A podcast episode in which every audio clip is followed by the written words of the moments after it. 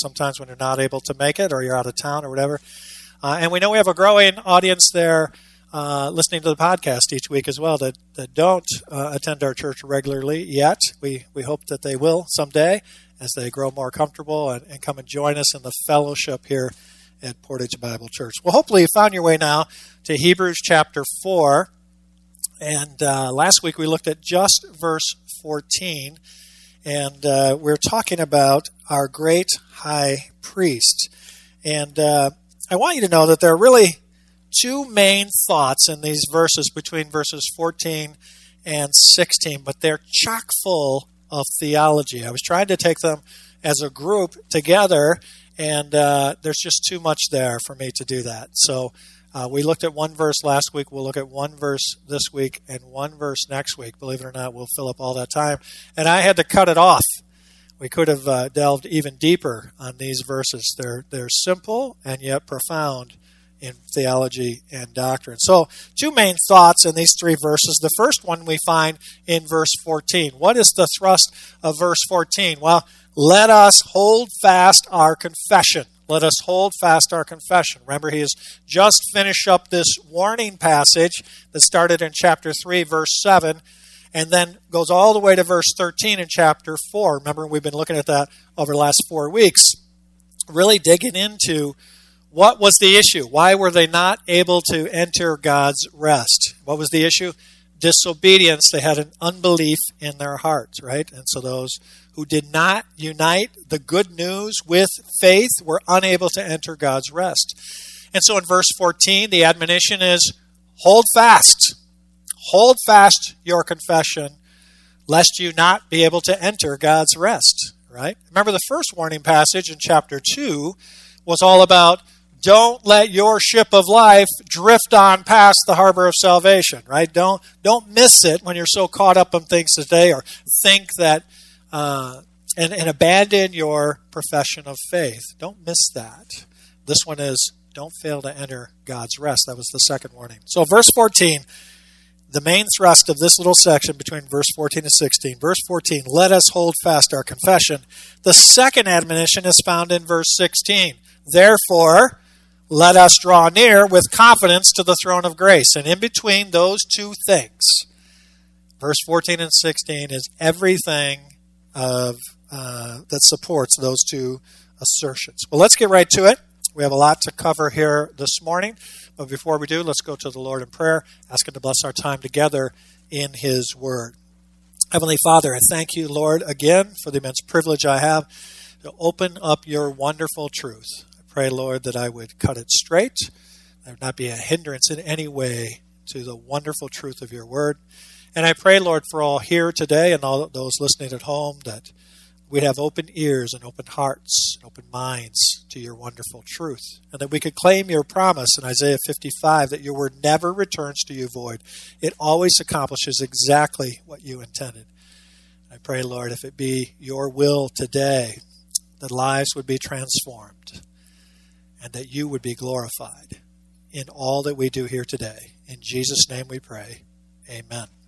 So let's pick it up, shall we, in verse 14. This is what we looked at last week. And remember, this verse 14 comes right after that kind of scary verse in verse 13 where he says, And there is no creature hidden from his sight.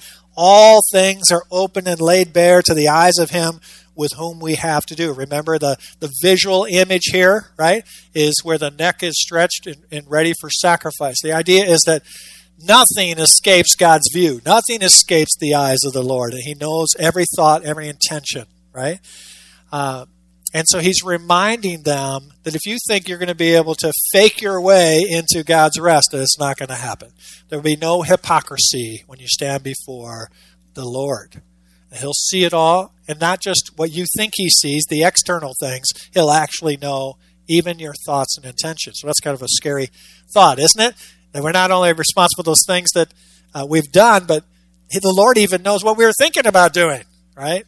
And uh, so he said, "Don't think that you're going to that you're exempt from that either." So then in verse 14, right on the heels, right after that very sobering thought in verse 13, where he tells us he knows our every thought and our every intention of our heart, and that we're all laid bare before him, we get these encouraging words Therefore, since we have a great high priest who has passed through the heavens, Jesus, the Son of God, and then there's our admonition, let us hold fast our confession. He's letting us know that even though we are laid bare by the Word of God before Him, totally vulnerable, totally transparent to God, that we have someone who can intercede for us on our behalf. And thank God for that, right?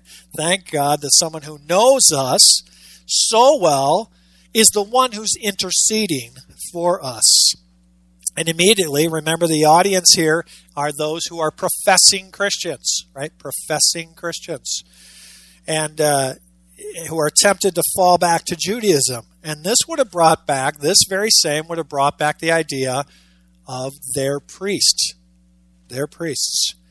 And because the priest, under the law, really had two functions, right? He was to mediate between God and man for man's sin through the sacrificial system in the temple. And then, secondly, he was to intercede for man uh, before God, right? So, kind of both ways. But the intercession for man before God was really the function of not just the priest, but the high priests, right? And uh, that's who's really in mind here. And the author, again, wants to show that instead of fear, they should take great comfort that the one that intercedes for them as a high priest is far superior to any earthly priest that they have ever seen. In what ways, then, is their high priest superior to Aaron and to all the Levitical priests and to the high priest, uh, the great, the, the high priest? Verse 14a. The first thing we see is that he has passed through the heavens. Now, why is that important? What does that mean? Well, to answer those questions, we need to understand the importance of the high priest and their functions under the law. So we went last week to the book of Leviticus, and there we saw very strict commands regarding the priest's function of mediating between God and man through the sacrificial system. Remember, we looked in uh, chapter 8 and chapter 9, right? We looked to the, the consecration of the priest, then we looked at what their function was, what the worship service was, was supposed to look like. And we saw Leviticus 1 through 7, all of those strict requirements of the sacrificial system, right? Had to be done a certain way at a certain time on a certain day, so on and so forth. And there, uh, there were very strict commands that needed to be adhered to how? Casually? No, flawlessly. Flawlessly. And when we come to chapter 10, we see what happens if you try to approach God in Leviticus chapter 10 in any way other than what he has prescribed. If you try to come to God on your own terms, in your own way, remember Leviticus 10 is where they brought forth strange fire, right? Do you remember what happened to them? They were fired, right? They were they became the strange fire as a matter of fact. So God is holy and he saw every intention of their hearts. So those no priest nor anyone else for that matter, could ever enter into the presence of God on their own terms. Nobody was allowed to do that. God is holy. He saw every intention of the hearts. Nor could they come into his presence with sin in their own life that was not atoned for. So, well, if no one could enter into God's presence to mediate for man before God, and nobody could ever intercede for them on their behalf, But who's going to do that? Well, the answer was the high priest. The high priest then would enter into the presence of God, and even that only in a very specified way on a very specified day. We looked in Leviticus chapter 16 for that, for the Day of Atonement. And once a year on the Day of Atonement, the high priest would go into the Holy of Holies to atone for the sins of Israel. And if he did not follow God's commands explicitly, what would happen? He would die instantly. He would sprinkle blood on the mercy seat in the very presence of God. But even before doing that, even before he could even think about going in there on the Day of Atonement, what did he have to do? He had to atone for his own sins first before he could ever go in and sprinkle blood on the mercy seat for the sins of Israel. Now, to get to the Holy of Holies, to perform this very sacred task every year, the holy priest had to go through three different partitions to get into the Holy of Holies, where the presence of God was. And so, with blood in hand, he would go through the door into the outer court. And then he would pass from there through the doorway into the holy place. And then from there, finally, he would carry uh, the blood Uh, to sprinkle on the mercy seat. He would pass through the veil into the Holy of Holies. One day a year on the Day of Atonement.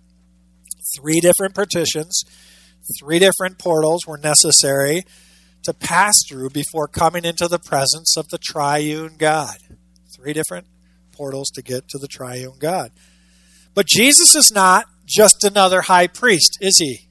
He's not just another high priest. Matter of fact, he's called what? Our great high priest. Only Jesus is called the great high priest in all of Scripture.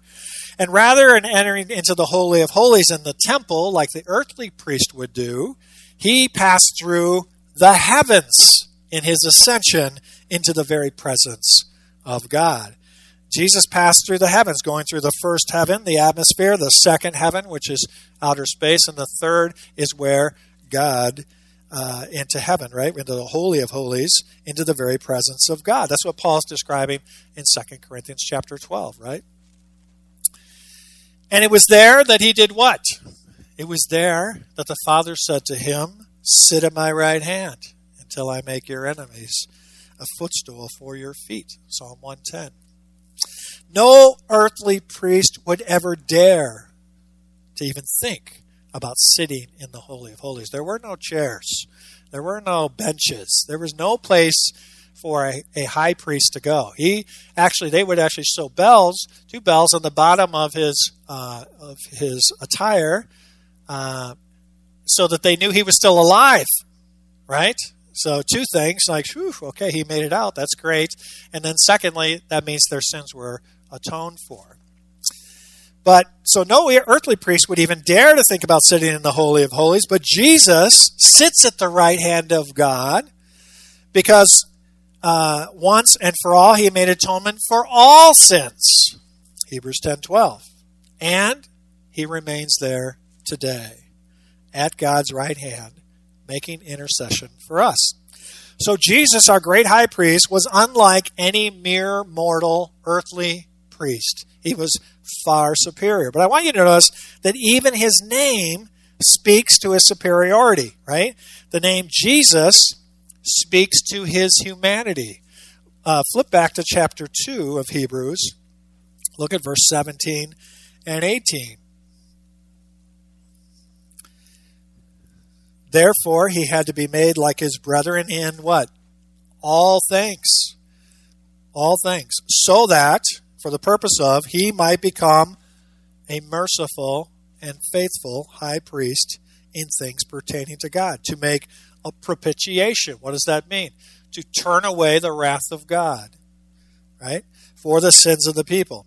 For since he himself was tempted in that which he had suffered, he is able to come to the aid of those who are tempted. So Jesus is his earthly name, if you will, his that indicates his humanity, and he needed to be human so that he could die. Right? Because God is eternal. He needed to be human so he could die in our place for our sins. Son of God, though, speaks to what? Speaks to his deity. Right? He needed to be God so that he could be sinless. Right? So you needed to be fully God and fully man. Had he not been God, he never could have lived a sinless life. He never could have become the perfect sacrifice to turn away God's wrath for our sin. He needed to be both fully God, fully man. That's why he's the only one called the great high priest. There is simply no contest between the Levitical system of the priesthood and, and their high priest and Jesus, our great high priest. No comparison. And that's why it's so important to hold fast. Because they don't just have an earthly high priest who has to atone for their own sins, right? Who would pass through the three portals once a, once a year to make atonement for their sins. They have the great high priest who passed through the heavens, who's sitting in the presence of God and still there interceding for you. So he says, hold fast. Hold fast your confession. Stick to it. Cling to it. Run to it. Don't let it go. What you have is far superior than what you had before. But the author of Hebrews isn't done yet. There are some other aspects of our great high priest that he wants to bring to these professing believers' attention. What is that? Look at verse 15. That's where we want to pick it up here today. For we do not have a high priest who cannot sympathize with our weaknesses, but one who has been tempted in all things as we are, yet without sin. Now, the author of Hebrews has just finished telling us in verse 14 how far superior Jesus is as our great high priest than any of the earthly priests. But now he insists that because Jesus is so far superior to the earthly priest, and because he is indeed the Son of God, that he can sympathize with us. Now that sounds a little contradictory, doesn't it? He's God, you're not, but he can sympathize with you how does that work? How is God able to sympathize with all my frailties, all my weaknesses, all my temptations, all my desires, all the lust of my eye? How does God do that? How can He possibly sympathize with me? The Son of God, our great high priest, the one you told me in chapter 1 is the, is the image, the expression of God Himself. That God? That's the one now that you're saying can relate to me, can sympathize with me? How is that even possible that Jesus could ever be able to truly understand the struggles I have with my sin if he's sinless? How does he even know what that feels like? Well, he gives us two reasons in verse 15, and we want to unpack them both in the time we have left this morning. The first one, and there's a lot of theology in here, so listen carefully as we walk through this verse. The first reason is that Jesus sympathizes with what? our weaknesses. Notice they are our weaknesses, not his weaknesses, right? He sympathizes with our weaknesses because Jesus was fully man, fully man. He could identify with the physical limitations of our human bodies. In other words, he knew what it was like to be tired. He knew what it was like to be thirsty. He knew what it was like to be hungry. He knew what it was like to feel pain, excruciating pain. And he knew what it was like to suffer. When we cut our finger and bleed, right? He knows what that feels like. Remember, he was a carpenter, right? So the first 33 years of his life here. So I got to think at least once he might have might have nicked himself there if anybody ever done any woodwork. He knows what it feels like to be hated for simply speaking the truth of God. He knows what it's like to be revered and despised by society in the same week. He knows what it's like to see good friends pass away. He knows what it's like to see those you love betray you and undermine you. He knows what it's like to not have financial security or have the security of a roof over your head.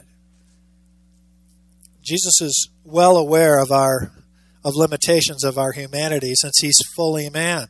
And because of the limitations of his human body, Jesus was subjected to temptation in those areas as Satan did his very best, remember, to entice Jesus to sin when he was at the very limits of his humanity.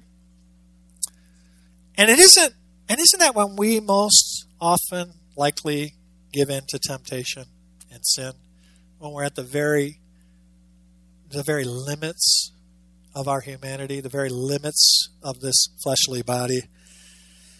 I know that's true for me. I know if I'm really hungry, I can become hangry. Anybody know what hangry is? That's a, all right. I, good. I thought it was just me. How about tired? If I'm really tired and exhausted, exhausted, my patience level goes from a 10 to like a 0.1 in about a second. I have like virtually no patience. I have to really work hard at it, really spend a lot of time in the Word and prayer, which is even harder to do, I think, when you're exhausted, when you're tired. We have a lot of young babies in this church, don't we? Do you think those young moms and dads might be a little tired? You bet they are. Do you think their patience level might be a little lower on about their fourth or fifth day running on two to three hours of sleep? Not consecutive, by the way, just combined for the entire night. You think they might be a little tired, might be a little exhausted? Do you think their tolerance level might shrink down just a little bit? I mean, for some of us, God has graciously taken those memories of sleepless nights away from us. It seems like when you become a grandparent, you, you forget all about that. You're like, well, what's the big deal? But when you're in it, you're not forgetting about it, are you? It is very real to you. But for those still living out those days, and there's many of them here in the church with young children, they know exactly what I'm talking about. Amen? You know exactly what I'm talking about. Nowhere are the limitations of humanity more evident in Jesus' earthly ministry than when he was led into the wilderness and Satan was tempting him there. A time when Jesus was growing more and more hungry, fasting for 40 days, and each passing day he would become more and more hungry. But the text tells us that it was to no avail. Jesus was tempted in all things as we are, and yet what? Without sin without sin. That's the that's the lone difference between Jesus' temptation and ours is that he faced those temptations and did not sin. Now when it says that Jesus was tempted in all things, that does not mean that he faced every single possible means of temptation. He was never tempted by indwelling sin like we are. That's true. He does not have an inherent sin nature like you and I do. Temptation had to come to Jesus from outside, not from inside of him. We get both, right? We are tempted by uh, the evil one, right, to, to do things that are contrary to the Word of God. And then we fight that battle internally as well, right? But let me add here also that uh, that temptation in and of itself is not sin. To be tempted does not mean you are either virtuous or sinful. You see, the virtue we have in temptations or testing is when we do not yield to the temptation. The sin comes about when we give in to the temptation, when we chase it, when we flirt with it, when we eventually yield to it. But the temptation itself is not the sin. That being said, since Jesus did not have a sin nature, does that mean that he was not truly tempted as we are? I mean, if it wasn't possible for him to sin, can he truly, really relate to us? I mean, really? Is he really tempted as we are? Well, for centuries, Christians have debated that question. Was it really possible for Christ to sin? And if so, if that's possible, could he have fallen from being God? If he could have sinned. Or if he really couldn't sin, does he really experience real temptation if it's not possible for him to sin? Well, that's a very difficult question, isn't it? People line up on one of two sides. The Latin word here, just if you ever want to know, is peccare. Peccare. And so, in theological terms, they say that Jesus, some believe that Jesus was peccable, which means he was able not to sin. He was able not to sin. Others believe that Jesus was impeccable, meaning he was not able to sin. I'll let you wrestle with that for a little bit, right? He was able not to sin or not able to sin. So, was it possible for Jesus to sin? Here's what the scriptures say. First of all, the scriptures clearly state that Jesus never committed a sin, right? Right here you've got Hebrew Hebrews 4:15, right? Yet without sin. Turn in your Bibles to 1 Peter 2 verse 22. Or you have another one. 1 Peter 2 verse 22. Keep your thumb over there in Hebrews. We'll be back. Matter of fact, let's pick it up verse 21 of 1 Peter chapter 2. For you have been called for this purpose, since Christ also suffered for you, leaving you an example for you to follow in his steps. Verse 22, what? Who committed no sin, nor was any deceit found in his mouth. Now, we know also that his temptations were real. They're not just a facade, they weren't just a thing they were going through. Look at James chapter 1.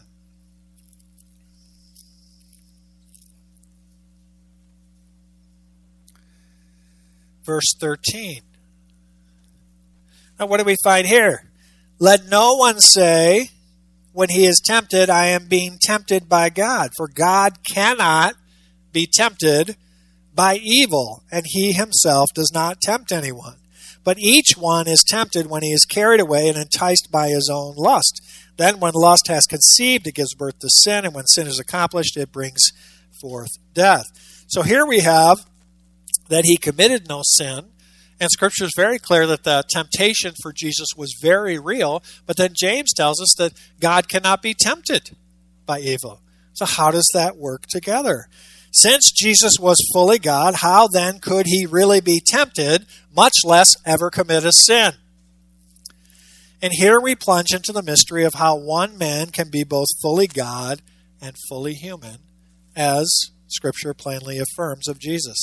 The answer is, is that Jesus met every temptation to sin not by his divine power, but by his human nature, relying on the power of the Father and the Holy Spirit. Dr. Wayne Grudem, a theologian, explains it this way The moral strength of his divine nature was there as sort of a backstop that would have prevented him from sinning but he did not rely on the strength of his divine nature to make it easier for him to face his temptations. Since Jesus was impeccable, which means not able to sin, does that diminish his capacity to really truly sympathize with us in our temptations? I would say no. I would argue that the temptations that Jesus faced was even broader and more difficult because he was fully God and fully man. And I think C.S. Lewis here makes, makes this point better than I can. He says this Only those who try to resist temptation know how strong it really is. After all, you find out the strength of the wind by trying to walk against it, not by lying down. A man who gives in to temptation after five minutes simply does not know what it would have been like an hour later. We never find out the strength of the evil impulse inside us until we try to fight it. And Christ, because he was the only man who never yielded temptation, is also the only man to really know what the full effect of temptation really is. Because he never, ever yielded. Dr. MacArthur describes it in an illustration like this one day we saw some power lines on this recent trip, and the man who was describing these power lines said they carry 200,000 volts, so you don't want to touch them or get near to them. 110 volts will shock you. 220 will give you an even bigger shock. I don't need 200,000. I feel pain at 110, I let go. But Jesus didn't let go at 110. He didn't let go at 220. He didn't let go at 200,000. He felt it all. And you and I will never know what it's like to feel the full agonizing effects of temptation like Jesus did. Because we give in long before that. We'll never know what it's like to never, ever give in to any temptation, ever. That's an entirely different level of temptation that Jesus felt that you and I will never experience because we'd give in. And let me remind you that the pain and the suffering that he endured and the temptation that he must have experienced to, to, to give in was not even because of his own sin. It was for somebody else's sin. He felt it, humanly speaking, though, every bit of it and was not diminished in any way. But I don't think that's the worst part for him. I think, and I'm, I'm in no way diminishing what Christ endured in the cross for us all. But I don't think that's actually the worst part.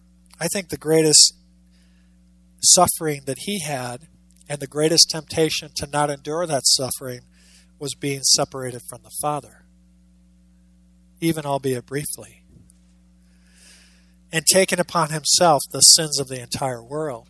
I think that is a suffering that we have no idea what that feels like. You and I know what it feels like to be separated. We have nothing to compare with what Christ endured during that separation. And lest I remind you that God the Son and God the Father have never been separated. Ever. From eternity past, there was never a time when they were separated, but on that cross, do you remember what Jesus said? He said in Aramaic, he said, Eloi, Eloi, sabachthani, which means what? My God, my God, why have you forsaken me? We have no idea what that feels like. And you know, even in heaven, when we meet each other in glory, not a single soul there will, will know what it feels like to be cut off from God, except for Jesus. We have absolutely no clue how to be sympathetic to Him because none of us will ever have to experience the fullness of the pain and the suffering and the temptation like Jesus did. And thank God for that. Amen. Thank God we never have to feel separation from God. But because he is precisely, because he is or has, is precisely the reason he can be sympathetic to our weaknesses. Because he's experienced in all things, but to the fullest extent, far beyond what we will ever, ever have to experience. And it's because he's endured them to the extent that you and I will never know, and yet without sin. So in our darkest hours, in our most severe trials, those times when you're completely overwhelmed in your life. And we feel the Lord doesn't even hear our cries. Remember that you have a great high priest who knows exactly what you are experiencing and has experienced it to a place that you never have. And he's experienced them in far greater magnitude than you and I will ever, ever know, and yet without sin. Now, what is the temptation that the author of Hebrews here is most concerned about? What is the one for this group of professing believers? They've made a profession with their mouth, but now they're doing what? Now they're tempted to fall away and go back to Judaism.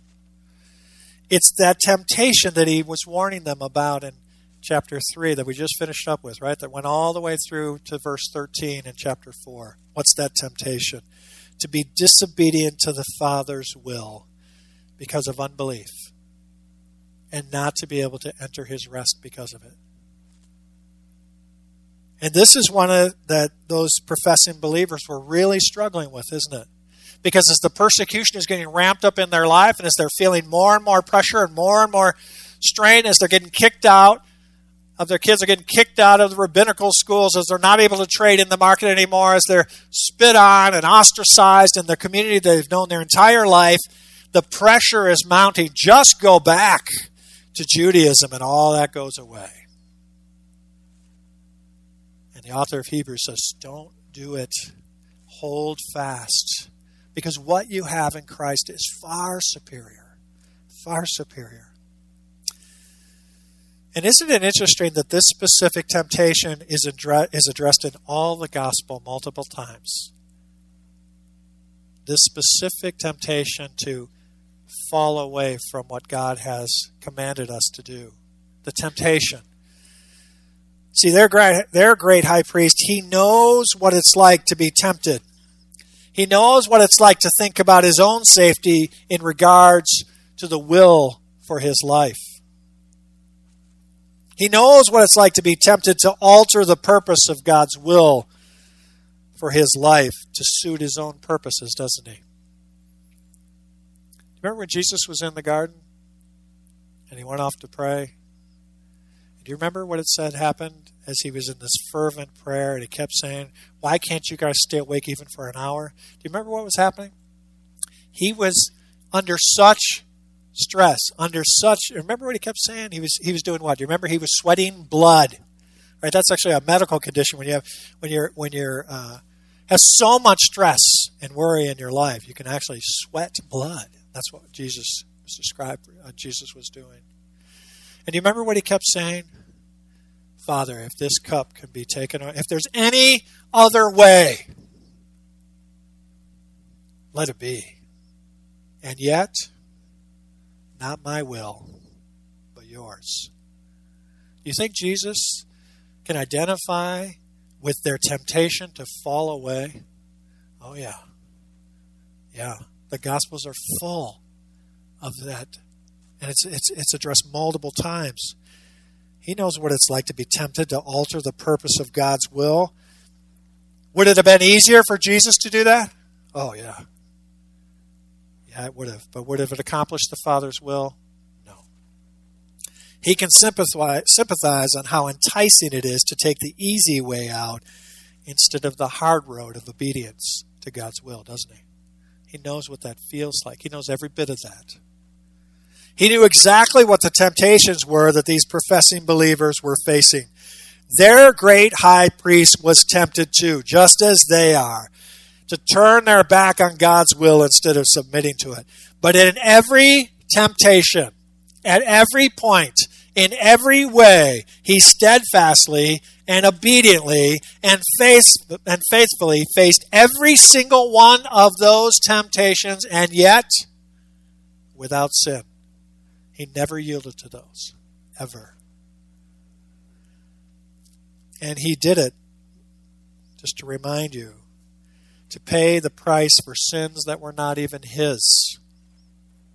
He did it for your sins, for my sins. And he did it all for the fulfillment of God's purposes for him, and all for God's glory. And that's why the author of Hebrews is encouraging these professing believers to hold fast your confession in the Lord Jesus Christ.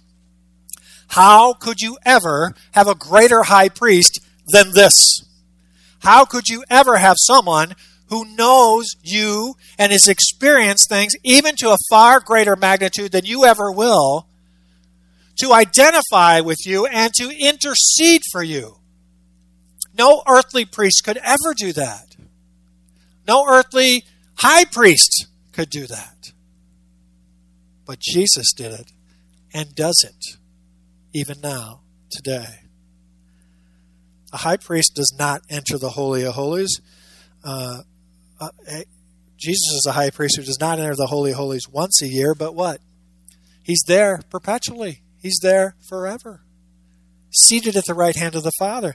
Not a high priest who had to atone for his own sin before he could make atonement for the sins of God's people, but a great high priest whose very blood was the atonement for the sins of God's people. A great high priest who sympathizes with our weaknesses because of he identifies with humanity because he's fully man. A great high priest who was tempted in all things and yet without sin. Why in the world would you leave a great high priest like that to go back to an earthly priest that you had before? That's his challenge to them. And so he admonishes them once again hold fast your confession in Jesus. No matter what trial you're facing, know that he is there. Know that he is interceding on your behalf. Go to the one that knows every possible pain, every possible suffering, every possible temptation because he's experienced them to a far greater degree than you and I will ever experience, and yet he did it without sin. That's who we go to in our greatest need. You know, we get counsel from a lot of people, don't we? Oftentimes, when we're in a great struggle, we're in a great trial, we run to our friends, we run to our family, we run to our coworkers. We all get counsel. One of the things at the biblical counseling uh, training conference that I was at last week, right? We just kept reminding us everybody is a counselor, right? We're all giving advice to one another all the time. The question is not whether we are all counselors or not. The question is, what's the source of your counsel? What is the root of your counsel? Where are you giving counsel from? Oftentimes we get advice on marriage, but we get it from people who are divorced, or we get it from people who are, uh, you know, have one bad relationship after another. I can, I could, I wish I could tell you how many times someone has come to me and saying, you know, well, my friends keep saying, you know, do this, do that. My friends keep saying that. I'm like, well, how is your friend's marriage? Well, not so good. That's why they're saying, get out, get out, get out. Is that good counsel? I mean, you're getting advice, but is it good counsel? No, because it's not rooted from the Word of God. It's not rooted biblically. So when you are tempted, when you're tempted to sin, or when you're suffering, or when you're in pain, go to the one who sits at the right hand of the Father, who's experienced it at a far greater degree than you and I ever will. The one who knows you, who knows every hair on your head, who knows every hair that used to be on your head, who knows you, who knitted you in your mother's womb. Go to him. He's the one interceding for you. He's the one that knows you. I'd much rather get my counsel, my comfort in my moments of weakness, in my times of temptation, from Jesus, the Son of God, my great high priest, than I would from another sinner struggling with their sin, just like me. So the one who sits at the right hand of the Father interceding for you. Beloved, is that who you go to in your time of need? We say we do, but do we really believe that? Is that really who we go to in our moments of weakness, in our times of temptation? Is that really who we go to when we're suffering and hurting?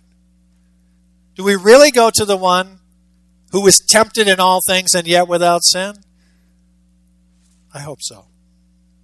There's lots of opinions from which we can seek advice and counsel in times of our greatest struggles, but there is none like Jesus. None.